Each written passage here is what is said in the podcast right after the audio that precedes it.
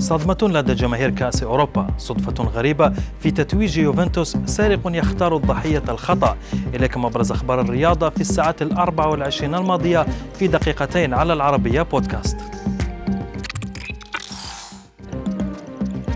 مع اقتراب انطلاق منافسات يورو 2020 تلقى بعض المشجعين في أوروبا صدمة بعد تلقيهم رسائل إلكترونية تعلمهم بإلغاء تذاكرهم لحضور مباريات البطولة.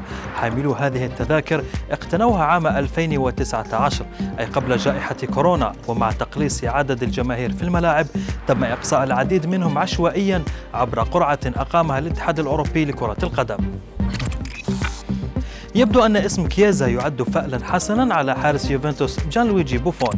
حارس المنتخب الإيطالي سابقا توج بأول بطولة له في مسيرته مع فريق بارما وهي كأس إيطاليا. وكان أنريكو كييزا زميلا لبوفون آنذاك. وبعد 22 عاما توج جان لويجي بالكأس نفسها مع يوفنتوس. ولكن هذه المرة بحضور زميله كييزا الإبن.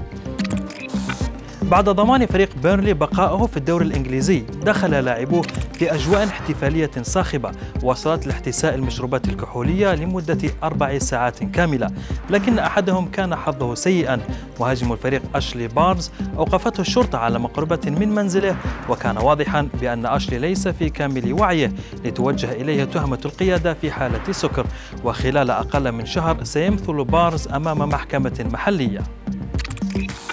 سارق في أمريكا هو صاحب الحظ الأسوأ على الإطلاق ولم يكن يعلم أنه بصدد سرقة سيارة تعود لمقاتل الوزن الثقيل في الفنون القتالية المختلطة ديريك لويس.